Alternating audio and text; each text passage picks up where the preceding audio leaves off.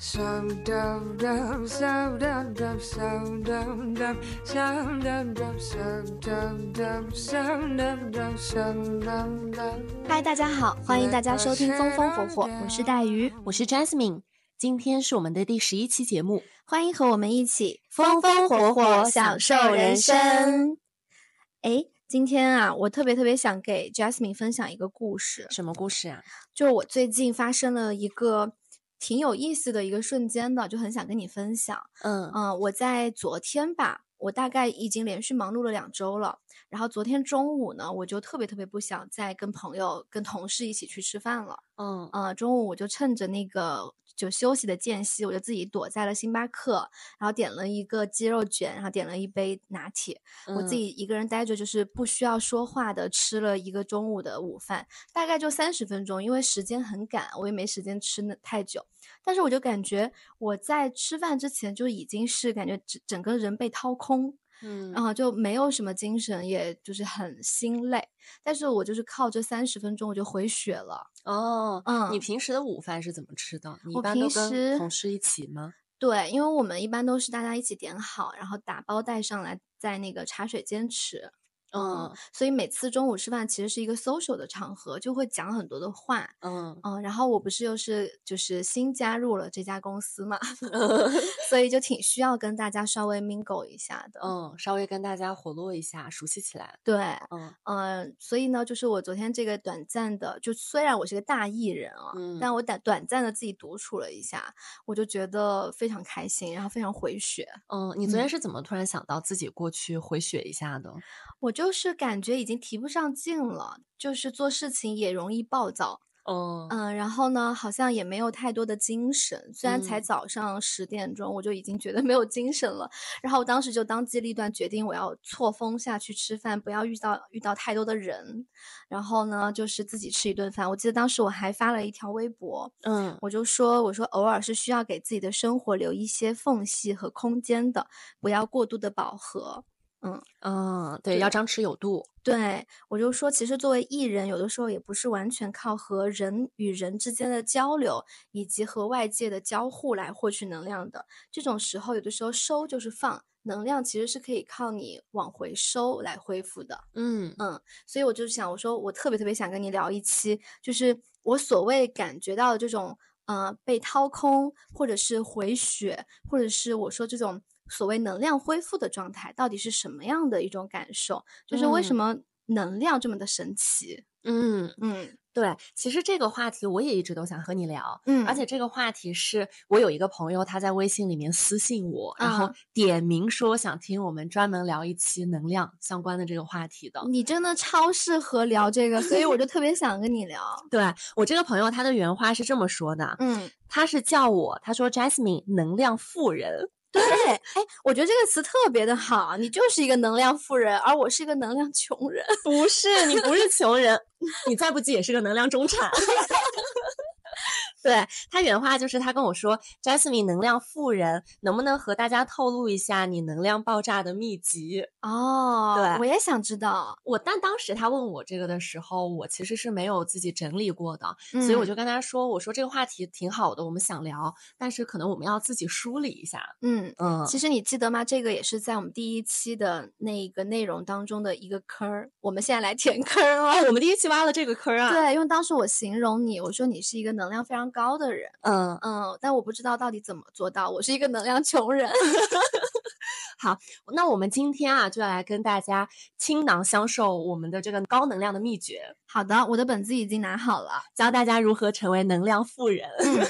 那我觉得，对其实，在聊之前，我们可能需要跟大家聊一聊，就是我们的理解里面能量是什么。因为说实嗯话，能量有很多很多的定义。 对，我觉得“能量”这个词，它其实不太好能够解释的很清楚。嗯它首先在物理学的概念里面有这个嗯然后在物理学的这个概念里面呢，能量就往往被呃视作是某一个物理系统对其他的物理系统做的功，嗯，这个叫能量。对，之前我们有的时候还会听到说宇宙是有能量的。对，宇宙是有能量场的。嗯，嗯然后在中医里面其实也会叫能量叫做一个人的气，嗯，其实能量是一种气场，我们有的时候也会明显感觉到一些气场强大的人，你就会觉得他能量很足，对对。嗯嗯，然后在我们今天这一集，其实想讲的这个能量啊，这个词可能听上去大家还是觉得会有点虚，对所以我就想我们用比喻来讲，可能会比较好理解。我们想讲的这个，呃，属于每个人的这个能量啊，如果我们把我们自己比喻成一个电子设备的话，嗯，我们今天想讲的这个能量呢，就有点像是我们这一台设备的这个电池的电量。嗯，那有的人呢，有的电子设备呢，它可能就续航的时间比较长，有的人续航的时间比较短。但我们都会有这个能量，你充满了，然后你再慢慢消耗它，然后再去充电的这样的一个过程。是，嗯，但在这里，呃，我觉得啊，就是我们想讲的这个能量，跟我们一般电子设备想说的这个电量、这个电池之间有一个区别，就是电池它的最大的这个电量，它的续航时间是这个产品出厂的时候就决定的。对，而且有的时候，比如说我们的手机买回来一年两年，你会发现那个电池健康度会下降。对，它就越来越不中用了。对，对，但人我们想讲的人的这个能量，它不是这样的，人的这个能量的总量，它不是恒定的。嗯，我觉得，得它是有办法去给它做提升和扩容的，哎，我觉得这个很有意思。对，所以我们就可以讲讲，假使说你是一个能量不是那么高的人，那怎么样去提升你的能量，嗯去提升这个能量箱的容量？嗯，对，而且我觉得能量是取之不尽、用之不竭的， 那是对你来说，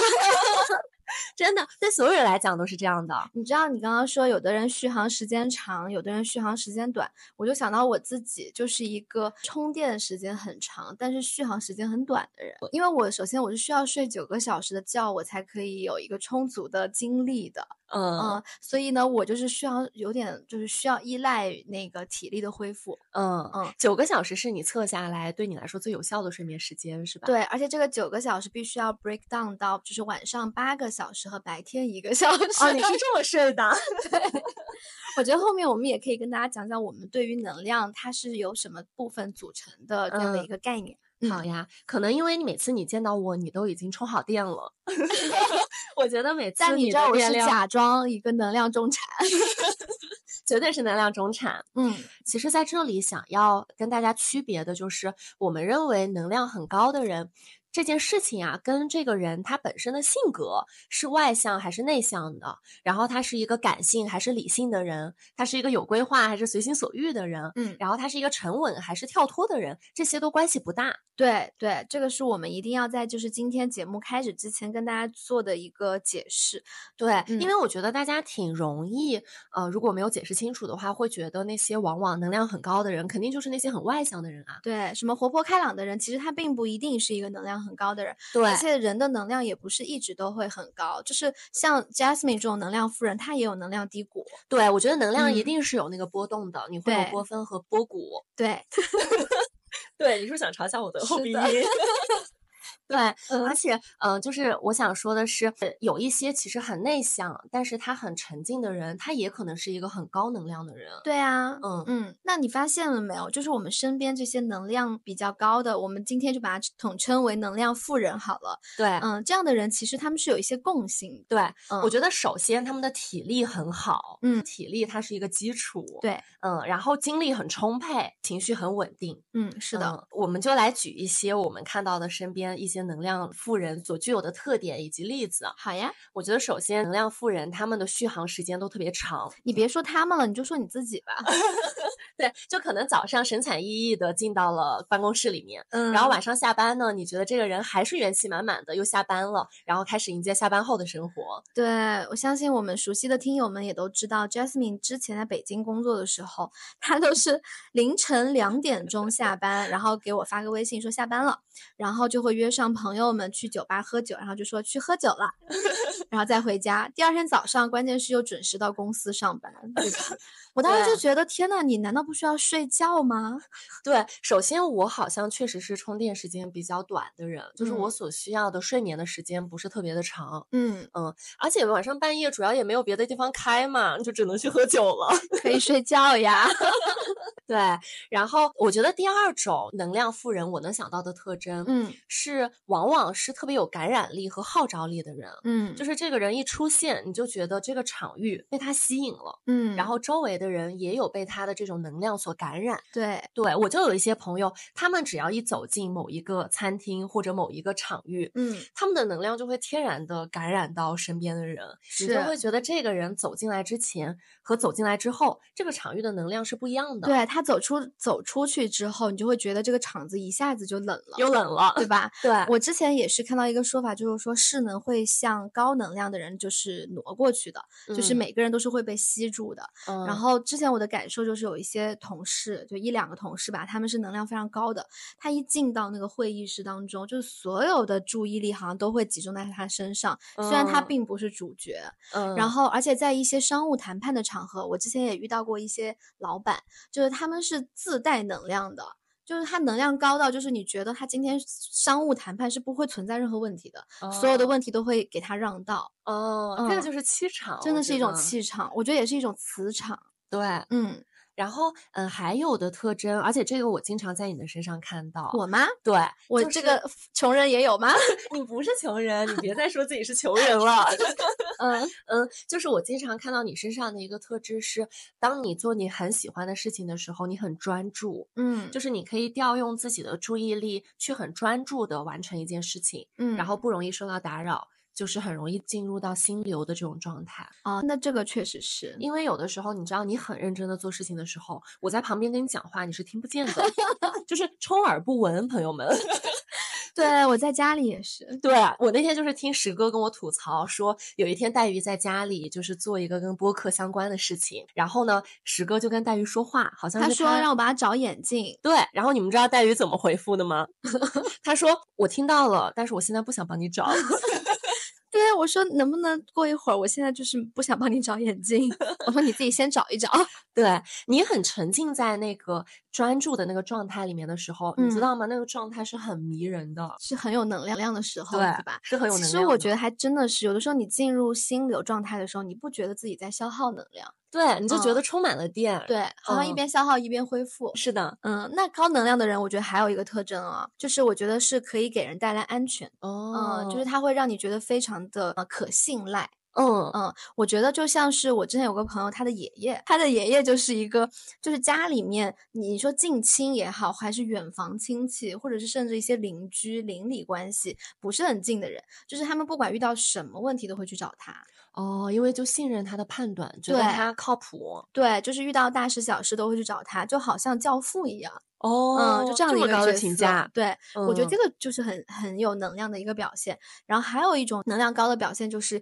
一个人他非常平静，然后他有智慧，他宽容，并且他胸中充满了爱，就会让人觉得非常安心，非常的就是可信任。嗯。嗯我想了想，我每一次当我遇事不决，比如说想要听一些朋友的建议的时候，我也往往会去找能量比较高的朋友去寻求建议，对，因为我就会觉得他们，呃，一来是会帮你去权衡利弊，帮你去分析这个事情，比较理嗯性的去分析；二来是也能给你一些这个能量上面的一些支持。是的，嗯我我特别想讲我姐姐，就是我有一个不是亲姐姐，就是一个朋友，那她年龄比我大。然后我当时在上海第一次租房子的时候，嗯，我当时遇到了一个二房东，然后这个二房东给我租的房子呢，就是有很多的问题，但是因为他是二房东，然后他中间还有一层，然后还有一个房东嘛，所以我就觉得整个这个问题处理起来非常困难。就比如说我当时刚住进去，我的浴室的玻璃就碎哦了，就碎了那一次，你记得吧？当时还在风风控，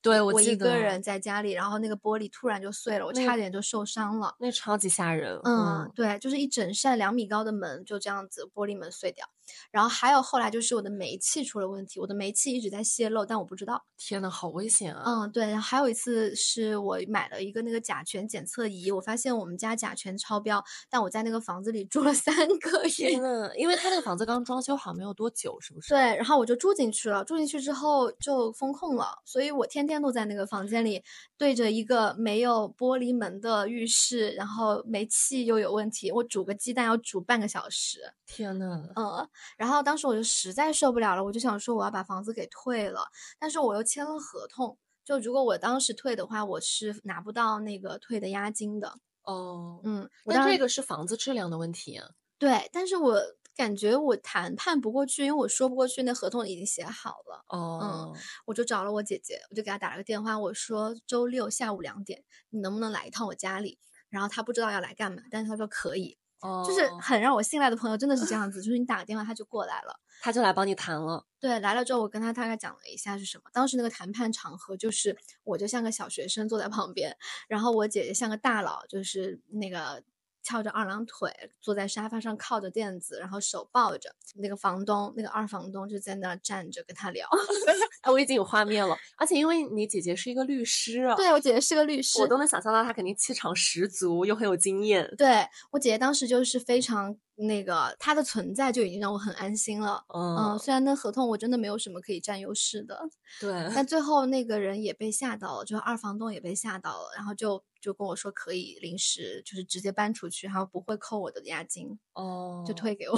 哦，好在这么处理了，因为我觉得嗯这个真的是房子质量的问题。对，嗯，我觉得我的能量一定抵不过那个五十岁的爷叔。对你可能如果咱们就也刚毕业没多久嘛，去跟他谈嗯可能也谈不过。对对、嗯然后对，所以我就觉得一个有能量就是很强的人，其实他也会给你带来一些能量。嗯，是嗯的。对，我就觉得他是会是一个很有底气的状态，然后对也会给周围的人带来安全感。是的，嗯，然后还有很典型的，嗯、有能量的这个状态，嗯我觉得是当一个人他非常愿意迎接挑战，嗯就是对于一些新出来的概念、新的知识，他有信心自己能够搞懂。啊，是的，然后对于一些新接手的项目或者是一个新的领域，他也有信心自己能够搞定。对，嗯嗯，我觉对于得就新的是挑战是非常的不畏惧的。嗯，对，嗯就是发自内心的，我觉得自信吧，就相对信自己的能力。对你也是这样，嗯，所以你一直在换不同的行业，然后做不同的工作，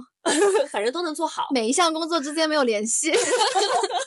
咱们就是说肯定都能做好 的。对呀、然后与之相对的还有一个就是，当你遇到失败或者你遇到挫折、被他人否定的时候，依然能够相信自己的价值，对，就不会因为外界对你的一些呃评价，或者是外界对你的一些质疑而去怀疑自己。嗯，是嗯的，我觉得这些都是很有能量的这个体现。对，就是能量富人的一些表现。嗯其实我之前在准备这一期的时候，还看到了有一个叫做呃美国的一个心理学教授啊，叫大卫霍金斯，他其实写了一本书，然后里面就讲了一个理论叫大卫霍金斯能量层级，然后这个其实是一个挺有意思的一个呃。有关人类情绪意识的能量等级水平图表，就比嗯听起来比较绕，但是我们放到 show notes 里面，大家可以一看就会很直观啊。对，其实它就是一个正三角和一个倒三角的一张图片。这个三角形，两个三角形中间那个值就是两百。其实这个能量等级两百，它就是对应了某一种情绪。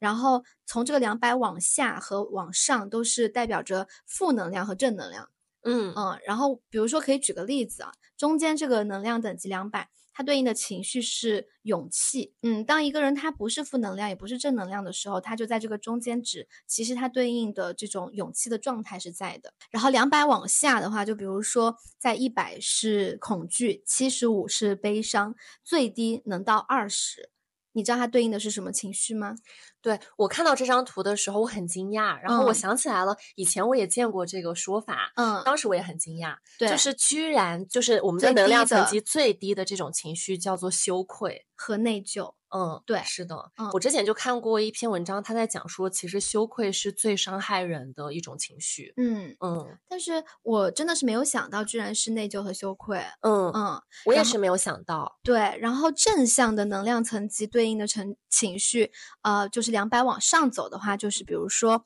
两百五十叫做满意，然后到五百是爱，再往上的话其实是平静与开悟。哦，嗯，所以其实我觉得这个表格对我来说有一个启发，就是我有的时候去可以去看一下这个能量层级，然后我可以对应这些情绪状态去评估我自己到底现在是处于一个能量富人还是能量穷人的一个状态。对，我觉得他是很适合去做一些自我的觉评察估和一对些自我评估的这样的一个小工具。是的，而且我呃，我觉得很震惊的，除了说最低的这个能量层级是羞愧之外，嗯，它最高的两个能量层级是平平静静和嗯开悟。对，嗯就有一种就是大道至简的感觉。就是我们都以为可能能量很高的时候，其实你可能比较，比如说比较极你可端能是兴奋兴啊奋之类的对哎，极度的开心或者怎么样，但是没有，它就是平静和开悟。嗯嗯，这个很妙。对，那我觉得除了就是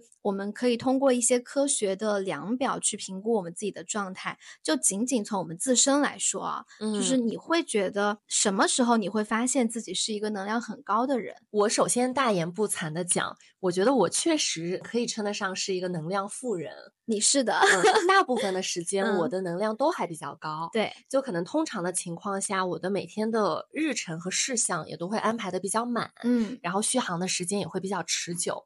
那比如说举一个例子，可能周末啊，如果说我的典型的一天的话，可能会包括运动两三个小时。嗯，那我最近做的比较多的运动，包括我跟黛鱼一起去上瑜伽，对，然后我自己可能会去健身房或者是打网球。然后，如果是夏天的话，可能就会打打飞盘这种户外的活动。但现嗯在上海冬天有点儿冷，所以我就尽量做这种室内的了。嗯然后可能还会有社交五六个小时，嗯这其中可能就包括跟新朋友、老朋友聚餐啊，然后可能看展、看电影，或者去某个新开的店、某个新的体验这种。然后可能还会这一天当中，可能会有一些时间是用来就是统称为自我提升类的，比如说嗯处理一些工作，或者是看书。那这种可能又会有两三个小时。然后当然还会有一些娱乐放松的时间，嗯，然后自从我们开始做播客之后，又加入了剪音频这一项，所以整体来说，我觉得会比较安排的比较满。你让我算一下，你的两到三小时运动，社交五到六小时，工作两到三小时，加起来已经十二个小时了。然后还有运动放 松、剪音频，对那你到底睡不睡觉呀？我要睡觉，我等会儿要讲，哦，好因吧，为好我睡吧，六到七点五个小时。这么精确。 对，哎，我觉得我真的要是就很仔细的问问你的能量秘籍的，因为我真的很想知道你的能量是哪里来的。我会觉得我啊，其实嗯我虽然一直就是说我自己是个能量穷人啊，我其实能量不低的。我也觉得，我觉得你不是能量穷人啊。对我确实是一个高能量的时候很高，低能量的时候也挺低的人，嗯而且不是很稳定。我觉得你是一个对能量很有觉察的人，嗯，你其实能够很快的意识到你在高能量的状态还是低能量的状态。对你是不是低能量的时候都回家充电了呀？所以你外在表现的都是高能量。有可能，对，其实朋友们不会觉得我能量低，大家都会对觉得我很平静，我就是那个最高等级的那个能量 情绪，就是我我是稍微会发现自己觉察是蛮强的，我如果能量不高的时候，我都会立刻止损，然后去做一些恢复能量的事情。你是非常会保护自己能量的人。等一下，你也跟大家聊一聊保护自己能量的秘籍。好呀，对，嗯，我之前也在搜索嘛，就想知道到底该怎么跟大家聊这一期，因为你也嗯知道，就是二零二三年最火的播客《纵横四海》里面讲了一期关于精力管理的内精容，力管理对，嗯，收收听应该也有三四十万了吧？对他把那本书拆解的很透彻，而且讲的很全面。对，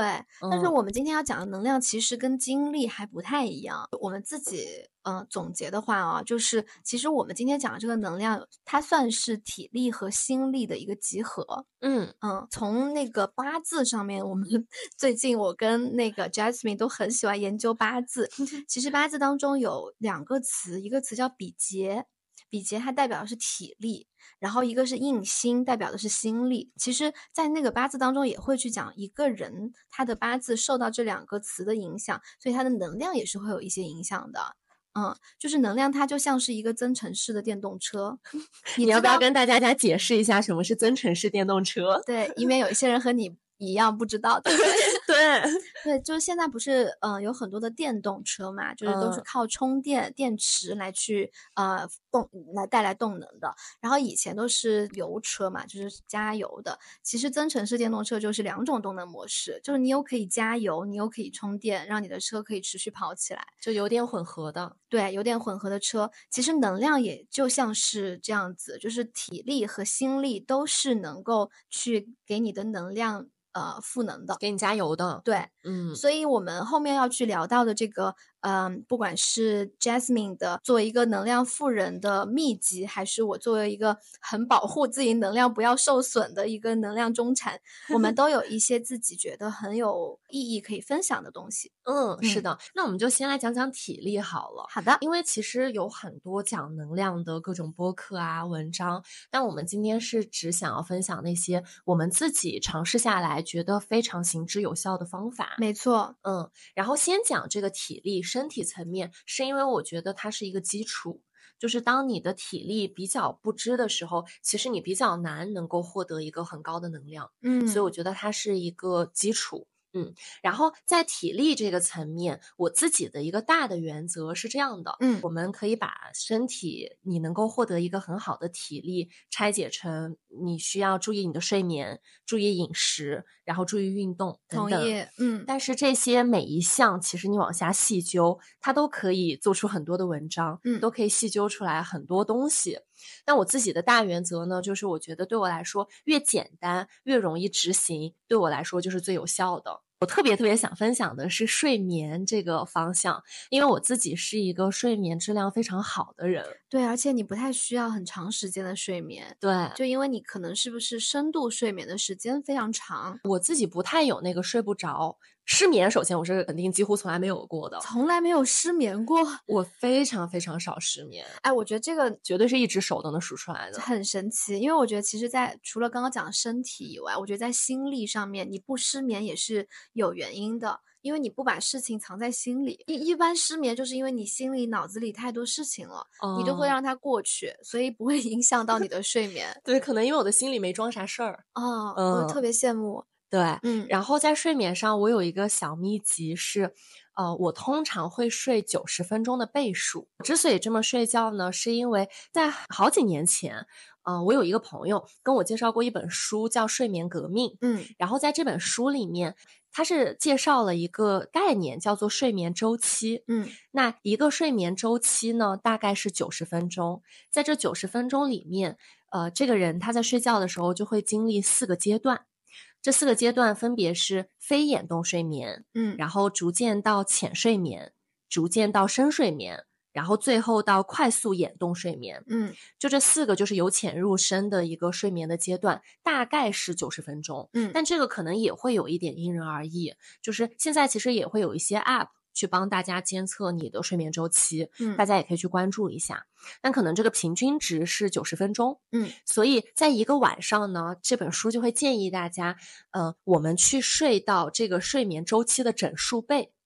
所以一个晚上，我自己大概是睡四到五个睡眠周期，嗯，也就是四到五个九十分钟，就是我要不然就睡六小六时，小时要不然就睡七点五小时。哦，然后后就算我要赖床，可能我就是睡九小时，嗯，对，但我会尽量睡够这个睡眠周期。那完了，那我晚上睡八个小时，刚好在一个周期的中间。你被打破了，，对，我觉得你可以观察一下，就是你每天起来的时候，呃，你费不费劲儿？你是、嗯你会不会有一种你从深度睡眠里面被吵醒了的感觉？对，但其实我特别特别有感受，就是因为我也在用睡眠监测的软件，嗯我已经用了大概有三年了。啊、然后那个睡眠监测软件就有一个很好的功能，叫做唤醒模式。哦，嗯，就是平时的闹钟，可能比如说你定八点钟的闹钟，它就八点准点响。但是唤醒模式呢，就是它会监测到你处于哪一个睡眠周期，然后会选择在你那个呃非眼动睡眠或者是浅睡眠的时候把你给唤醒。嗯就这时候哦你是不会受到太大的呃那个被拽醒的感觉的。哦，这个很好，它是对监测你的呼吸之类的，对，它主要要呃是靠就如果我戴了那个 Apple Watch 的话，它会看我的心跳加上呼吸。哦嗯，，但如果它是没有戴手表的情况下，它就会比如说嗯八点钟，它会在前后做一个唤醒的监测。有可能你是七点半就会被唤醒，有可能是八点十分，哦，嗯，它一定会找到那个点，让你嗯就是无痛就是醒过来。哦，这个挺好的，而且这哎嗯个是根据你自己量身定做的嘛，对它可能会比这个九十分钟还更准一些。对，对，但我觉得，呃，我觉得我是从你身上看到的，就是你这种睡眠方式非常高效的一个表现的。我也不太确定是它这个真的就是这么有效，还是它我有一些心理作用。但反正自从我知道了这个理论开始，我就一直是它的践行者，然后一直到目前为止，我的睡眠都完全不是问题。所以睡觉之前都会看一下，比如说现在已经凌晨两点了，对我就会定一个加六个六小时的对闹嗯钟，就八点嗯，加七点五就是九点半。对哦，对，很有意思。嗯。嗯然后除了睡眠之外，饮食其实也是嗯、呃很重要的一个体力来源。嗯，然后大家都知道黛玉在学营养学嘛，我们的很多听友都在评论区对黛玉的营养学非常感兴趣。你要不要跟大家分享一个营养学的这种饮食相关的小窍门？我觉得其实营养学真的没有那么神秘啊，就是它非常非常简单，就是想告诉大家的是，你在吃东西的时候。如何保证你有充足的能量？就是确保你摄入的这些食物都是不是垃圾食物，都是能够给你的身体每个细胞提供营养的食嗯物。比如说过多的糖、过多的油这种东西肯定就不行。因嗯为你身体其实不太需要这么多这样的东西。然后其实有一个很简单的说法啊，就是嗯、呃是在这个日本的卫生部嗯啊、他们在一九八五年的时候制定了一个健康饮食生活指南吧，就可以这么去理解。他当时就是写了倡导民众一天尽量吃三十种食材，哦，我也听过这个说法。嗯，嗯就是包括那个烹调的油啊、调味品啊，加起来就是你一天吃的食材多样性要满足，然后就是三十种。嗯然后其实我在学营养学的时候，当时老师也讲过一个非常简单有效的判断方法，就看你今天吃的食物到底好不好。嗯，怎搭么配判好不断？好？嗯，就是，嗯、咱们不是小时候都经历过，可能在那个食堂是拿着一个餐盘去打菜、菜打饭的嘛？你就看你这个餐盘当中的食物是不是呃天然的颜色，然后它是五颜六色的。我没有，嗯就是不包括那些加了色素的东西啊，就是比如说像彩椒、红椒、绿椒，然后青青菜、芹菜，然后蘑菇白色，对吧？然后以及有一些五谷杂粮，就是有一些黑黑豆啊、黄豆啊、豆腐之类的，嗯，就是你要确保每天你吃的这个餐盘里的食物不是一种颜色。嗯，而且是它们自然颜色状态下。对，嗯，比如说一碗大白米饭，这种肯定就它虽然真的是呃能够快速让你饱腹，但是嗯其实不是最营养的搭配。对它的营养是不不够多样的，太不够单一了。对对对，所嗯以呢，其实对于我们普通人来讲，就是只要确保我们每天吃的食物是满足一定的多样性的，哎，就像你说的，体力是能量的最基础的一个根本，对吧？嗯所以呢，就确保这个饮食是最重要的。嗯嗯，我很喜欢你分享的这个，因为也有很多饮食相关其他的一些很复杂的理论。但是如果说每天啊，我们就如果说只记得我今天要吃够三十种食材，嗯，这个方法其实很简单，对，嗯，也很易记。是的对。然后第三块儿关于体力，其实就是运动。运动上面的话，我们其实专门有做过一期播客，就是我们的第二期，有跟大家分享我们俩分别是怎么样爱上运动的。以对，及我们的一些运动习惯，大家也可以去听一听。我自己的运动的话，现在就是基本上我会保证每周两次的无氧运动和两次的有氧运动，我觉得就完全够了。嗯嗯，我觉得运动它很妙的，就是就像你说的，它是真的可以让我们的这个能量的电池扩容的。哦，是的，它是嗯帮你把这个箱子变得更大的。对，就如果说刚刚我们讲到的睡眠、饮食，它可能是让你把你这个电池充满，但是运动一定是让你这个电池的健康度往上提的。嗯嗯，就我觉得这个特别好。嗯嗯，然后我自己还有一个小小的分享，就是因为我是一个能量穷人嘛，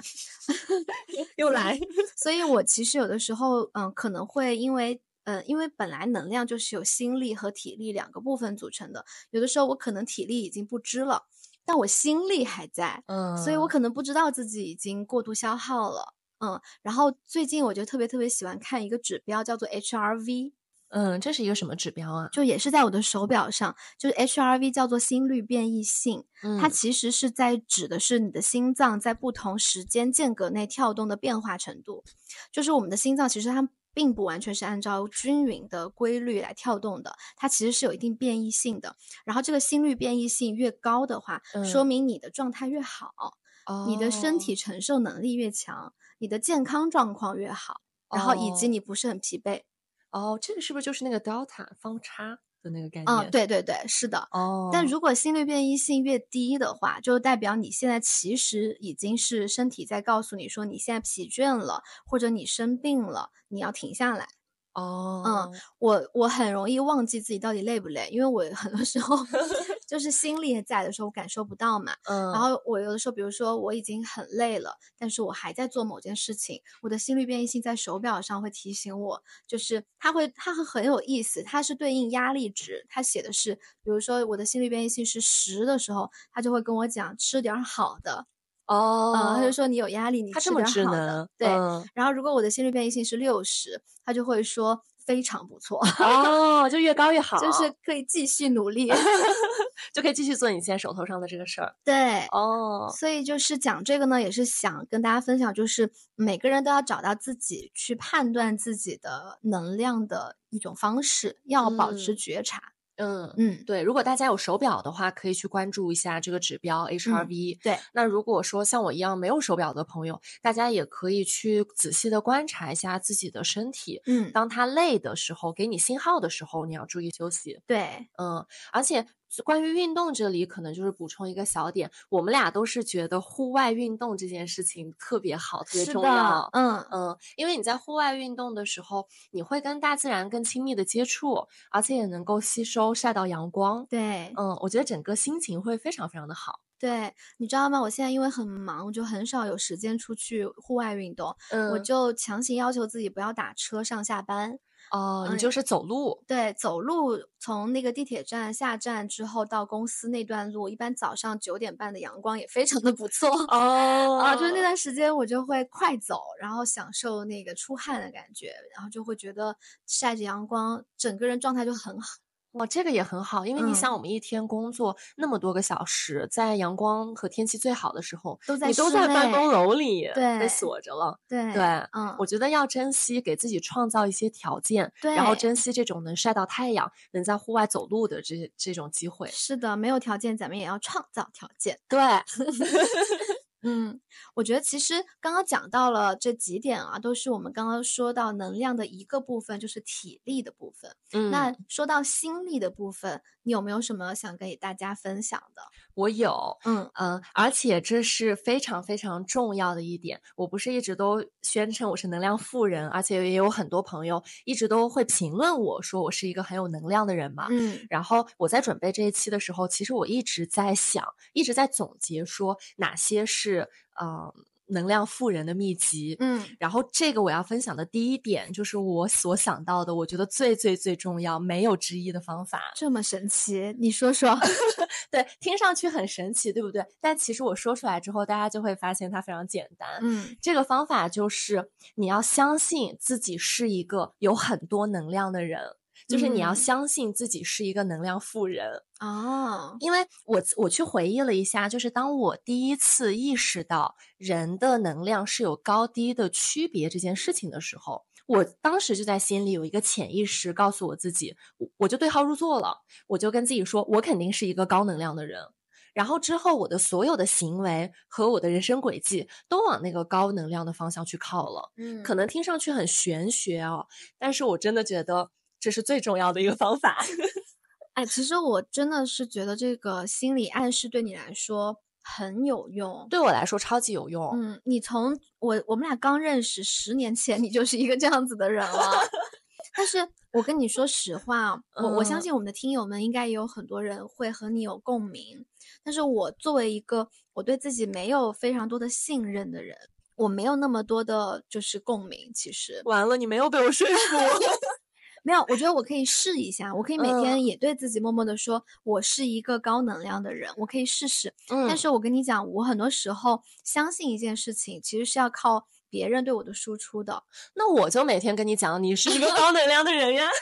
我我就会很信任别人对我的背书，你知道吧？就是哦如果你天天说黛玉是一个很有能量的人，那嗯我就会觉得我是一个很有能量的人。好，我知道我应该怎么做 了。对，就是你每天早上跟自己说的时候，你记得给我发条微信。没问题， 哎，这个事情也特别妙，就是你，我突然有个小插曲啊，嗯就是我想到一个人际交往当中的一个小妙招，就是当你希望你的朋友或者你身边的一个人，他往哪个方向走，或者他变成什么样子的时候，你就往那个方向夸他，嗯是这样他的，真的会往那边儿走的。我就是这样带着石哥变成我想要的样子的。原来你就是这么嗯训练男朋友的。就有的时候，比如说他可能洗了碗，因为他很不喜欢洗碗，我就会夸他，我说你真的是超级会洗碗哦，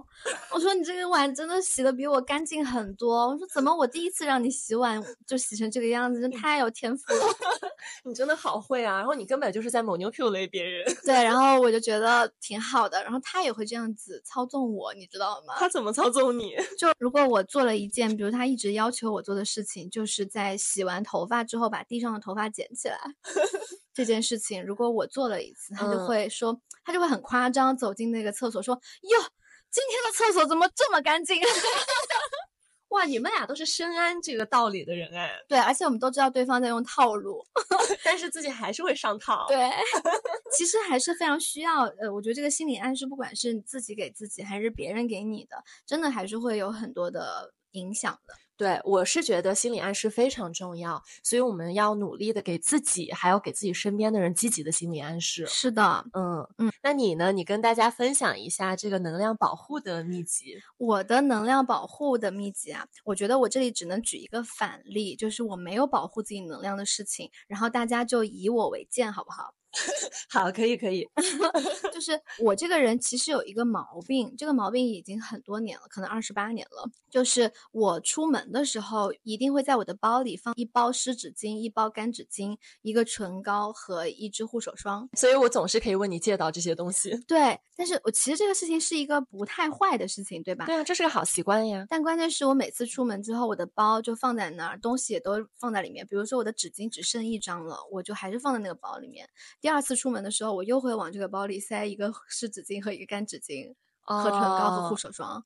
然后我在我的家里的不同的角落，我都会把这四套东西放在我随时随地触手可得的地方，比如说书桌。我不是经常坐在那儿办公嘛，然后我就不想要从书桌这儿走到卧室去拿东西，所以我就会放在我的手边，然后在我床头柜也会有一套，因为我不想在书桌上拿了之后 放到床头柜上，然后在洗漱间也会有，所以我们家就是遍地都是我的唇膏和护手霜。那你得有多少套啊？反正买的时候一般都会买一箱这样子，天呐，嗯，然后我还嗯经常拿走之后忘记放回原位，然后我就以为丢了，我就再买。就再在那儿那个地方再补充一份。对，所以我觉得我这个坏的习惯啊，就是代表着我很少去 review，就是我去清理我自己的这个物理的空间，然后我就会不断不断的以为我没有这个东西，我就会买哦，啊、我就给这个房间增添了一些无谓的杂物。哦，其实我根本不需要买这么多。我觉得这个是我消耗自己的一个一个表现，就是当你的这些事物很杂乱，然后你又不去清理它，然后你还不断不断给它增伤的时候，嗯，那你的这个心理消耗其实是会持续的发生的，可以嗯理解吗？我可，以理解。嗯。嗯，我觉得我有很多的这种消耗是小事，就很小很小，但是又一点一点的把你的能量给消耗掉了。嗯嗯，所以我觉得我要学会的第一件事情就是叫做要打扫物理的房间，要做断舍离，嗯，就是清理这个外在的空间的过程，就是清理自己内在的空间的过程。我非常同意。嗯嗯呃，我的一个习惯啊，是可能它在无形当中帮助我去清理了一下我心里的空间。嗯就是我是很喜欢扔东西的人，嗯，然后后我是很会断舍离的人，反正我非常爱扔东西。对，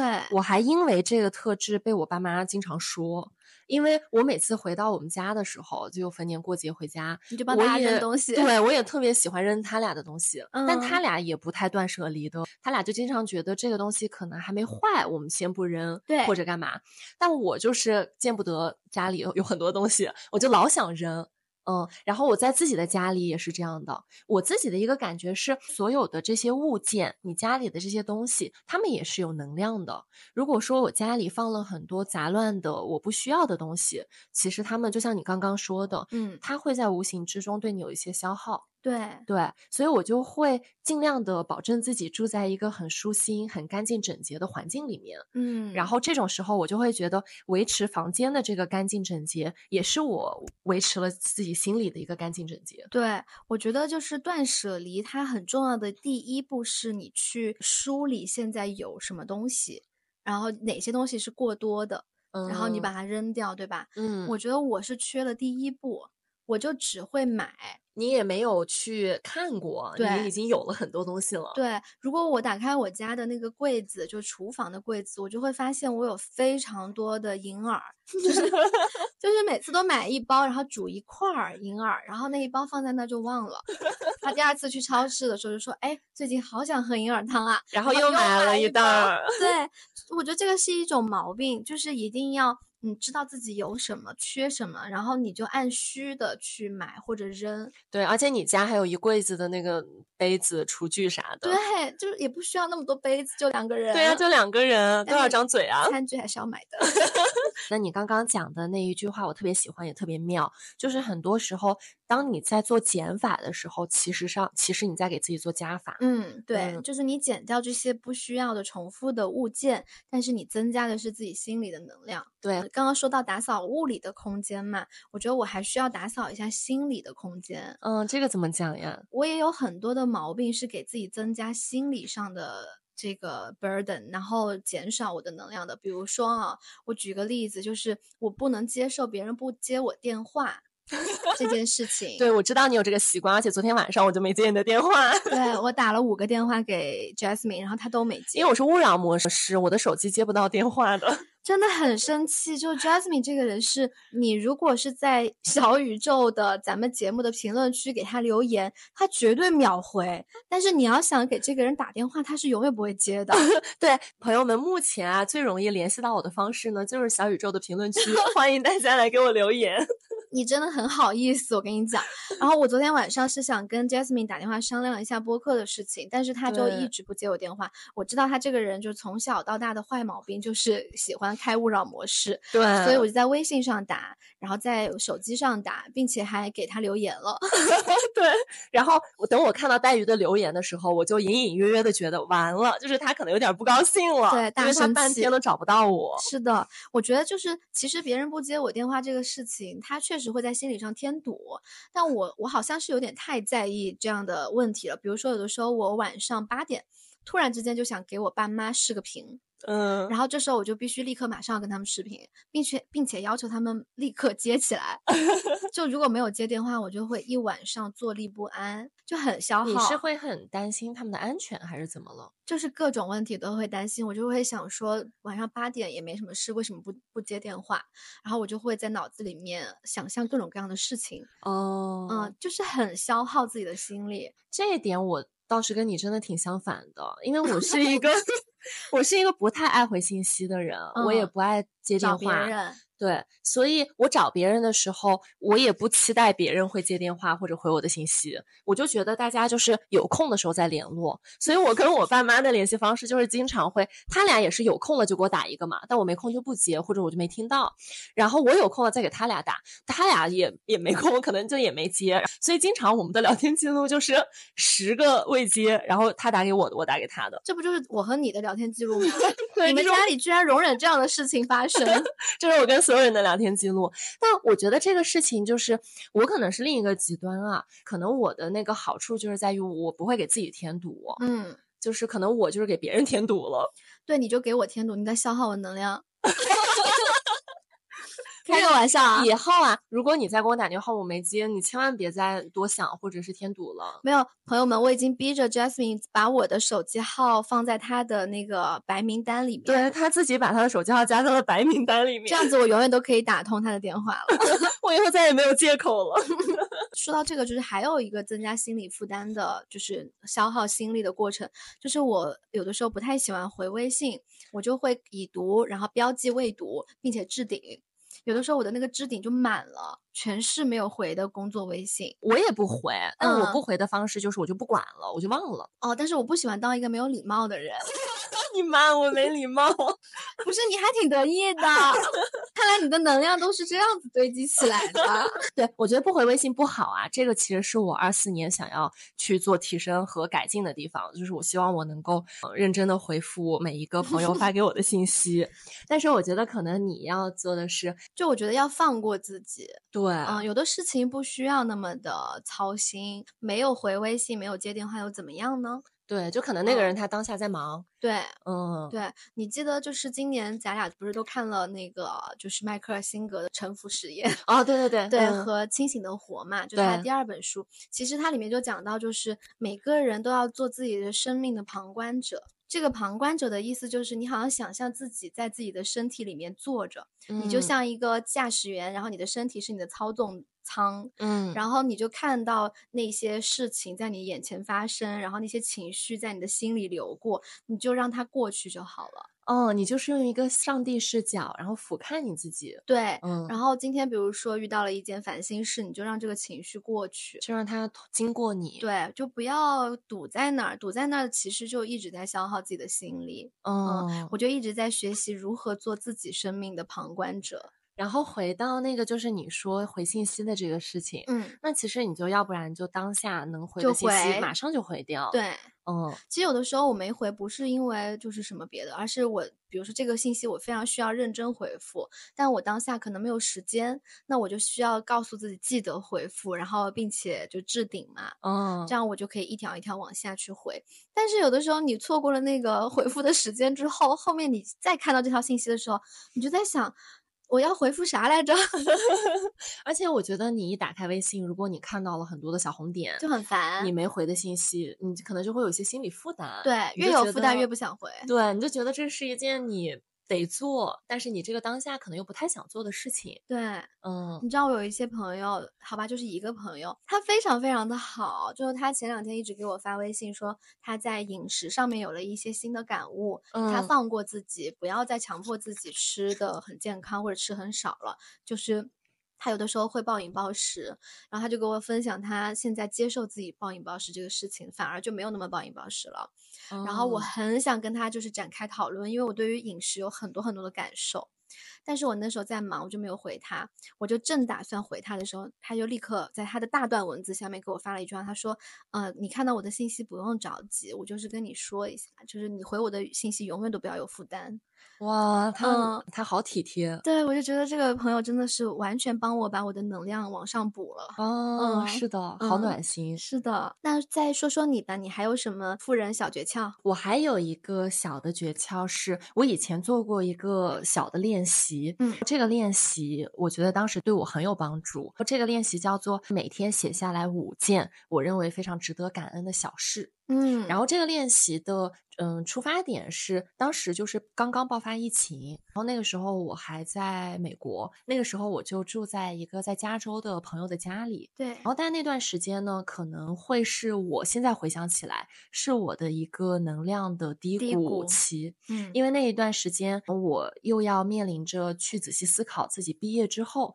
到底要留在美国还是回国。我回国的话，那段时间我买不到机票。对，如果大家还有印象，那段时间的机票是特别难买的，而且很贵，因为面临着一些当时看来比较重要的人生抉择，以及呢又有很多外部环境的这个不如意，就会导致我那段时间的情绪有一个低谷。嗯然后我就那个时候每天在我的电脑上面写五件我觉得很值得感恩的事情，然后有一些事情就甚至特别特别的小。我现在能想到的是，我当时甚至会写说，比如说今天我的朋友载我出去买了一杯咖啡，然后很好喝。或者是他的爸妈，因为我当时借住在我的这个好朋友家，然后他爸妈帮我们做了很丰盛的早餐，我就觉得很感恩。嗯这个练习它的妙的地方是在于让你去发现和感激生活当中发生的每一件小事。嗯，对，因为我觉得生活就是有很多很多一个一个瞬间，一个一个这些小事组成的。嗯嗯我对这个事情印象非常深刻，就是因为我记得那时候你给我打电话嘛，嗯呃，就是非常的悲 伤，然后我从来都没有，因为我们俩经常视频，但是我从来没有嗯见过你视频的时候是那个状态，嗯就整个人好像是黑的，就是你的天是黑的，嗯嗯、就整个人非常 down。然后呢，我就说，我说你不会有一点点抑郁吧？然后你说是的，哦，我就说你可能是我见过从来就是最不会抑郁的人。嗯但那时候我觉得你真的是状态很差，嗯嗯，但我印象特别深刻，就是过了那天我们打电话应该打了两个小时，然后我们聊了聊了很久，嗯，就我就努力的让你开心嘛，嗯，然后结果过了两三天还是三四天，你就跟我说，你说黛玉我现在好多了，然后你就你就给我看你当时在你的 Excel 里面写五件小事，每天写，哦，对，我当时给你看了，是不是？啊你给我看了，然后我就觉得你真的是一个就是恢复力很强，就是非常 resilient 的一个人，就是你哦在你的那个低谷期很快就找到了自己恢复能量的方式，而且是一个很简单很小的事情，但你就是去做，然后并且让自己很快的回到了正轨。我觉得当时除了这个我去写这个练习之外，你给我打电话肯定也有很大的作用。对，嗯你的爱上满了是不是？ 对呀、我就是觉得，因为我有一个很好的朋友的支持，就是我觉得这个支持系统也让我能够很快的从那个状态里面恢复。嗯，嗯，哎，你这个其实就说到我之后想讲到的一个点，对，等会儿你再展开跟我们讲讲好你的那个点。好嗯，的，我觉得像这种写五件值得感恩的小事，也是我特别特别想要学习的，因因为嗯我发现这个事情就是会让你记录下来一些可能自己没有意识到的一些闪光的瞬间。对啊、有的时候人太忙碌会忘记的。对很多事情就在你的潜意识当中就溜走了。对，可能你那个当下也是感恩的，但我觉得你把它记下来的那个过程，就会再一次强化这个事情，对然后你就更能够每天用一个很感恩的状态去生活。对。那我考你，你现在立刻告诉大家，Jasmine，现在立刻告诉大家今天值得感恩的五件事情，好，说来就来。真的吗？对，嗯、第一件事情是我要感恩黛玉送给了我一个防蓝光的眼镜。哦， 对，然后因为我不是刚做完近视手术嘛，嗯所以我看电脑时间久了，我的眼睛就会很疲惫。然后我那天就跟黛鱼随口提了一下，我说我就是想买一个防蓝光眼镜，他就说你别买了。然后我有一个是我的妹妹送给我的，对我妹妹送了我一 个，对，嗯，然后他就把这个眼镜送给我了。然后我现在每天上班的时候戴上那个眼镜，我都觉得非常感恩。 对，这是第一件。嗯，第二件是我的感冒好了。哦，对对对，对，第三件是我们今天买的这个蓝莓又大又甜。 好的。 第四呢？第四件事情就是我们今天晚上吃的这个越南粉也很好吃，你觉不觉得？好而吃且是的我家周围最近新开的一个新店。嗯嗯送的也很快，对我就是很久都没有吃过这种很热乎乎的食物了。嗯对，第五是我最近就是帮一个朋友抓拍了一张照片，嗯是一个他在吹泡泡的一张照片，然后他就觉得我这张照片拍的很好，就是我今天发现他换成了他的头像，啊，嗯哦，我觉得真的，我听你分享这些，我就觉得真的就是一个呃很会欣赏身边的美好的人，真的在在眼里看到什么东西都是好的。然后这个事情是个正向的循环和反馈，就这些嗯。好事就会源源不断的向你发生。说起来这个，其实我很久都没有做过这个练习了。但是你真的嗯是一说到就是感觉身边都是好事，然后一下子就可以想到，对，其实我们每天身边都发生很多很多的好事。嗯嗯，我觉得我们就是要更有意识一点。对，我记得嗯以前好像也看到有一些人，他说会写日记，但是都是因为发生了一些很不好的事情，想把它抒发出来，然后开导一下自己，所以会把它记录下来。那我嗯感觉就是写下这些让你值得感恩的五件小事，就也是一件值得做的事情。嗯，你可以把这个正向的能量、这些情绪都保留在这个文件夹里面，然后以后你每次翻开去看的时候，这些能量都会窜到你的身体里面。嗯，是的，我好喜欢你的形容。嗯。那下一个你想跟大家分享的是啥？哦，其实我下一个要分享的跟之前那个有一些关联啊，就是嗯说到我不是之前有一些呃比较喜欢消耗自己的一些小事情嘛。其实嗯这里有一个不知道大家有没有听说过，就是二八法则。可能在总结之前的那一个点的话，就是我觉得人们是真的是需要学会用二八法则来做你的生活当中的事，就是做事方式的一个指导的。嗯就是你用百分之八十的精力去解决百分之二十最重要的问题，嗯然后除此以外的那一些问题，你就可以把它稍微放一放，就是没有必要让你都操心的问题，你就不要去过度的关注。嗯，比如我不喜欢别人接电话呀，呃，不接电话呀。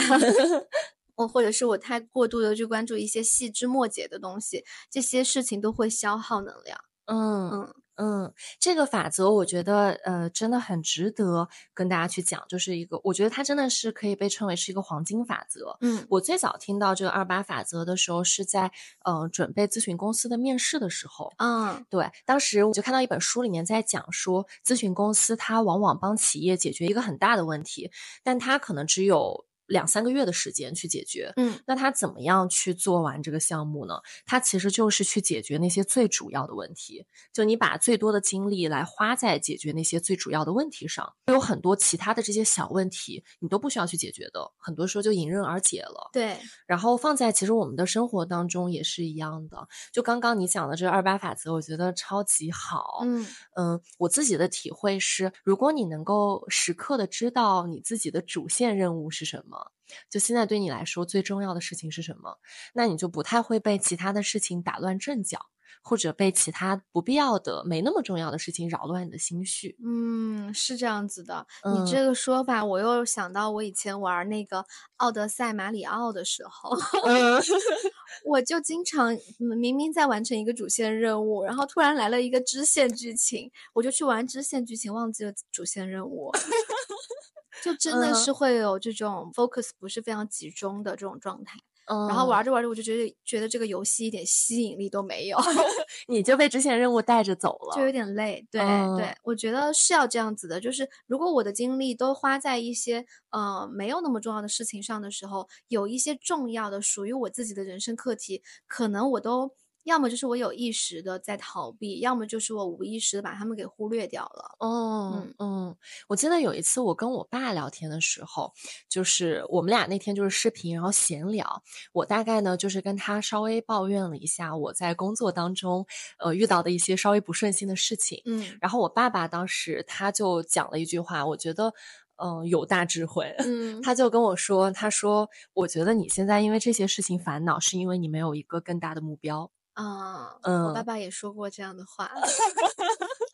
咱们的爸爸都是有大智慧的人。啊是的，他就跟我说，如果你是一个有更大目标的人，那你不会被这些琐事过儿。程上的一些小细枝末节的东西给困扰，对，嗯仔细想一想，我就觉得他说的好对。是这样的。嗯下一个其实我还想分享的啊，其嗯实就是我今天说到的我的那条微博，就是我发现人的生活是不能太饱和的。哦，你得给自己留一个空隙出来。对你这个空隙，也许是在时间分配上的空隙，也许是在你的心力分配上的空隙。就我其实最近会有一点点感觉，我会把心力放在播客上、工作上，然后我的个人生活上，我都排得很满，可能是三三三这样分，然后就会让我自己没有太多的时间给自己喘息，就有一点点累。哦，你就觉嗯得自己被排的太满了。对，但是这嗯三件事情都是我很喜欢、很热爱的，我什么都放不下。但是如果你这样子紧紧抓住的话，可能到最后三件事情你都抓不住。嗯，那你是怎么去调节的？我就只能是在优先级上排一排，真的就是二八法则吧。嗯，就可能最近对我来说最重要的是把我们这期播客录好。那我可能会牺牲一些，比如说很慢慢的吃饭的这种时间，或者是运动的时间，或者是睡觉的时间，就只能这样子去排序。嗯，但如果我嗯，可能有一段时间觉得我需要好好的照顾自己的睡眠了，那我一定是会把其他事情往后放的。嗯，嗯，我觉得还是要有拿得起放得下的这种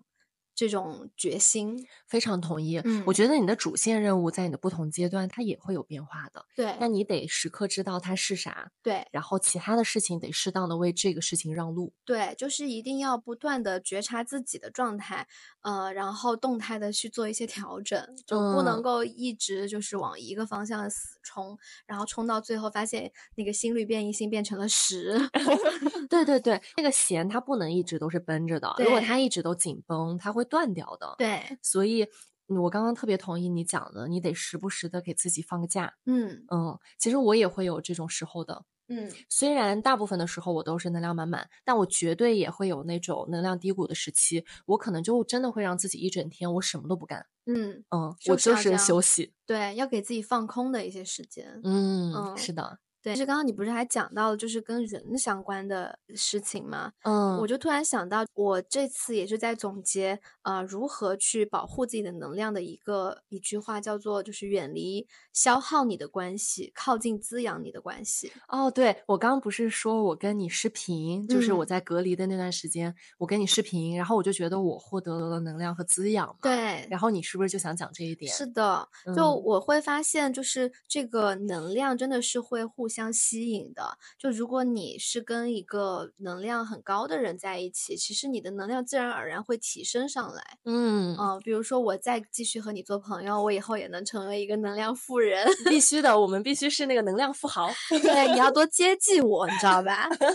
关于消耗你的这些关系啊，我觉得大家其实也听听到很多很多的一些分享了，老生常谈了。我想讲到的一个点就是，嗯，不要去做一个说闲话的人。 哦，少说别人的闲话。对，就是远离消耗人的关系，就是你不要去跟一些明显你待在他的身边，你就觉得自己一直被掏空的一个状态。可能这些人他在传播一些负能量，可能他在说别人的闲话，或者可能他是在做一些呃你不太喜欢的一些行为。就当你发现有这样的人存在在你身边的时候，你感觉自己能量在下降，那嗯你就果断的切断这样的关系。哦，同嗯意。嗯，对，我觉得你得主动的把这样的一些我们说负能量，呃，隔绝在你的生活之外，对，因为能量之间真的是会互相影响的。，对。嗯、当然，对于一些你很关心的人，他处于一个负能量的状态，你还是可以努力的用自己的能量去帮他往上拔一拔。对，你可以拉他一把。对呃，但嗯是对于一些就是确实是没有办法去帮助的人，我觉得就是只好远离。你知道，我有一个小学的时候的同学，那个小学同学在我小学的时候就很喜欢说别人的闲话，嗯，她是一个很爱说闲话的女生，就嘴巴很碎很碎。那时候我就老觉得我好像特别不喜欢听她讲话，哦，但我当时不不知道是为什么，就好像每次听她讲话，我的耳朵就会关上，我就不想 听。嗯，嗯然后后来我就发现，我真的是有意无意的在远离她，我不想要听到任何人讲任何人的闲话，包括到嗯现在也是这样子，我自己也不会去做说闲话的人。嗯，嗯这其实这个跟我们的上一点之间也是有关联的，嗯，因为我觉得往往那些非常爱讲别人闲话的人，是因为他们的注意力不在自己身上。在别人身在上，别人身上，然后嗯往往我觉得这样的人，他也不知道自己的主线任务是啥，对，所以他才会被很多这种不重要的事情，嗯、在花心力去讲这些事情。对，会让你的能量场变得非常污浊，就是你身边嗯太多这样的人的话，对，嗯，所以还是要远离这样是的的关系。是的，我觉得这个也应和了你今天讲的第一点，就是做减法，有的时候是做加法。啊，是的，对，我觉得你嗯要给你像你刚提到的，不仅是给你的心理空间、物理空间，还有你的人际关系做减法。对，嗯，嗯这个超级好。我就最后再分享一点吧，我觉嗯得还有一个去帮助我们提升高能量的一个小的秘籍是立刻行动，嗯，就是你有任何想做的事情都马上去做它。嗯嗯，我觉得这个事情它妙就妙在，嗯、当你的大脑产生一个念头是你想做一件事情，然后你的身体马上就去做这件事情之后，你的整个人就会很通畅。它的这个从你的念头到一个事情落地，它是一个闭环，然后是一个很完整的这么一个通路。但是如果说你经常忽略你大脑中的念头，比如说你是一个想很多的人，你今天想做这个，明天想做那个，但都没有行动，那这些念头就都会堆在你的大脑里面，然后它没有转化成实际的行动，你的整个人可能就会有一点像被堵住一样的状态，它就不是很通。其实我也理解，包括我自己也会有那个状态，就是有的时候我想到的事情我没有马上去做，我察觉到我有的时候不马上去做呢，以前呢我是有一个思想上的小障碍，是有的时候会追求完美，嗯就我会觉得可能时机还没有成熟，或者我还没有准备充分，现在去做这件事情，可能我做不好它，所以我没有开始。呃，近几年呢，我就逐渐克服了这个心理上的障碍，我就发现你其实没有必要在一开始就去追求完美的，就是不嗯管任何事情，你先出一个最初始的版本，之后你慢慢去迭代就好了。对，嗯，就是一个螺旋上升，然后慢慢变好，慢慢迭代的过程。这样子做的好处是，你就不需要有很多自己的内耗，你就是想一件事情就做一件事情，这个东西它会形成一种正向的循环。对，你一开始有行动力，然后你就会慢慢的越来越有行动力。对，嗯是的，我觉得我们做很多事情，呃，我从你身上看到的其实也是这样，就是比如说你要去冲浪，第一次冲浪的时候，我当时的想法是说，我觉得你还不太会游泳，你怎么 就能去冲浪了呢？但你就觉哦嗯得我就是今天已经想好了，那我就去做。对嗯，然后就试一下，本来也就在深圳，也很方便。对对，但嗯是去惠州冲浪嘛，也很方对便的。对嗯，我觉得你在你身上，我看到了很多这种说干就干的、这种嗯行动力超强的事情。嗯我没有想到，其实这个看似是有点消耗能量，因为你要做一件事情，其实是有点哦消耗能量的。但是因为你减少了心里面的损耗，对你减少了那些来回踱步的精神内耗，对，嗯，然后嗯就会让这个事儿反而变成了一个增加能量的一一个行为。嗯，是的，是的，对。嗯还有一个小的那个秘籍，就是我一般好像在上一期的时候我也提到了，就是可能对于一些我没有意料到的事情，比如说一些临时的邀约，临时有朋友邀约我去某一个活动，临时邀约我去吃某一顿饭，我一般都会同意，嗯，因为我就是觉得只要我出去了，然后就会发生一些意料之外的事情，真然的后我是觉得意料之外的事情往往是好事情。对你就不知道会有什么样的机缘，对或者什么样的一个小契机。是的，嗯你这个也让我想到，我之前在美国的时候，其实刚刚出国，我是很内向、很社恐的。 就我我在一个新环境当中，我是需要摸嗯摸底的，然后我在嗯确认这个环境足够安全，我才会打开自己。就先试一试水的深浅。对嗯然后那个时候不是每个周末基本上都会有朋友，就是会约着去周五晚上去哪里喝一下呀，或者是周六白天去哪个教授的家里，就是开一个 barbecue party 这种的。然后我基本上是不太敢参加的。有一次我就想说，哎呀，反正周末也没有什么事情做，那我就去参加一次吧。然后就去了一个教授的家里，然后他们家有三个小孩儿，大家就在院子里面烤肉，嗯，然后他还会弹吉他，然后大家就就是他他他的太太呢，就在旁边带着大家一起看书，就是二十个人在他的家里面。但是我没有想到我会，呃，就是在一个如此让我放松的，不需要去刻意戴上面具营业状态的一个 party。然后那个周末过得真的印象非常非常的深刻。我印象里面，你好像还跟我说了这件事情。对，然后你说还好你当时去了，真的还好我去了，虽然那个教授也跟我没有什么后面我们没有太多的联系，然后也只是某一门课的老师，但我觉得就是因为那个周末去了他的家里面，我觉得对我来说我的改变就是真的是你去做一件你没有没有计划之内的事情，其实会给你带来反而呃计划之外的惊喜。嗯嗯，然后我也会觉得说以后我会想要用这种态度去面对更多的选择。嗯嗯嗯嗯，这个态度超级好。对，嗯，那我觉得啊，今天我们聊到现在，也非常非常想要问一下啊我们的听友们，就是大家，如果你现在听到了这里的话，可不可以在评论区留言告诉我们，你觉得你是能量富人还是能量中产？嗯，嗯，以及我们有一些更多的保护自己能量、控制自己能量消耗的小诀窍，也欢迎大家跟我们分享。 对，嗯，但我觉得，总之就是今天这一期内容呢，我们讲的是呃如何呃去判断自己的能量场的高低，然后告诉大家都可以每日处在一种有意识的觉察当中，去感知一下自己的能量水平，并且我们今天其实分享了蛮多的保护能量的方法的，我相信大家也能找到适合你自己的扩容你的能量电池的方法。还有一点想跟大家讲，就是不管咱们是能量富人还是能量穷人，就是它都是一个阶段的一个状态。我觉得这一期节目也是不太希望说告诉大家，好像制造焦虑，就你一定要做一个能量富人。我觉得这件事情是不存在的，就是接受自己的状态，然后找到呃，看到你现在处于一个什么样的能量水平，这个是非常非常重要的。嗯，这个提醒超级好。嗯，嗯我觉得如果我们所有的人都能够对自己的感受保持一个敏锐的觉察，然后并且真心的呃去做一些向善的事情，其实我们就可以成为一个我们自己意义上面我们自己定义的能量富人。嗯，是的，嗯，好的，那呃，大家今天不知道听得开不开心啊？呃，我们今天呢，就是嗯，也想要宣布一个好消息。我怎么不知道我们要宣布一个好消息？ 我突然有点紧 张。你先悄悄跟我说一下这好消息是啥？ 就是其实也是因为我们最近的节目受到大家的广泛的喜爱，然后所以的话，我我们其实风风火火也建了第二个听友群。哦，这个呀，对对对，是的，我们第一个听友群也没有多少人，但我们就觉得，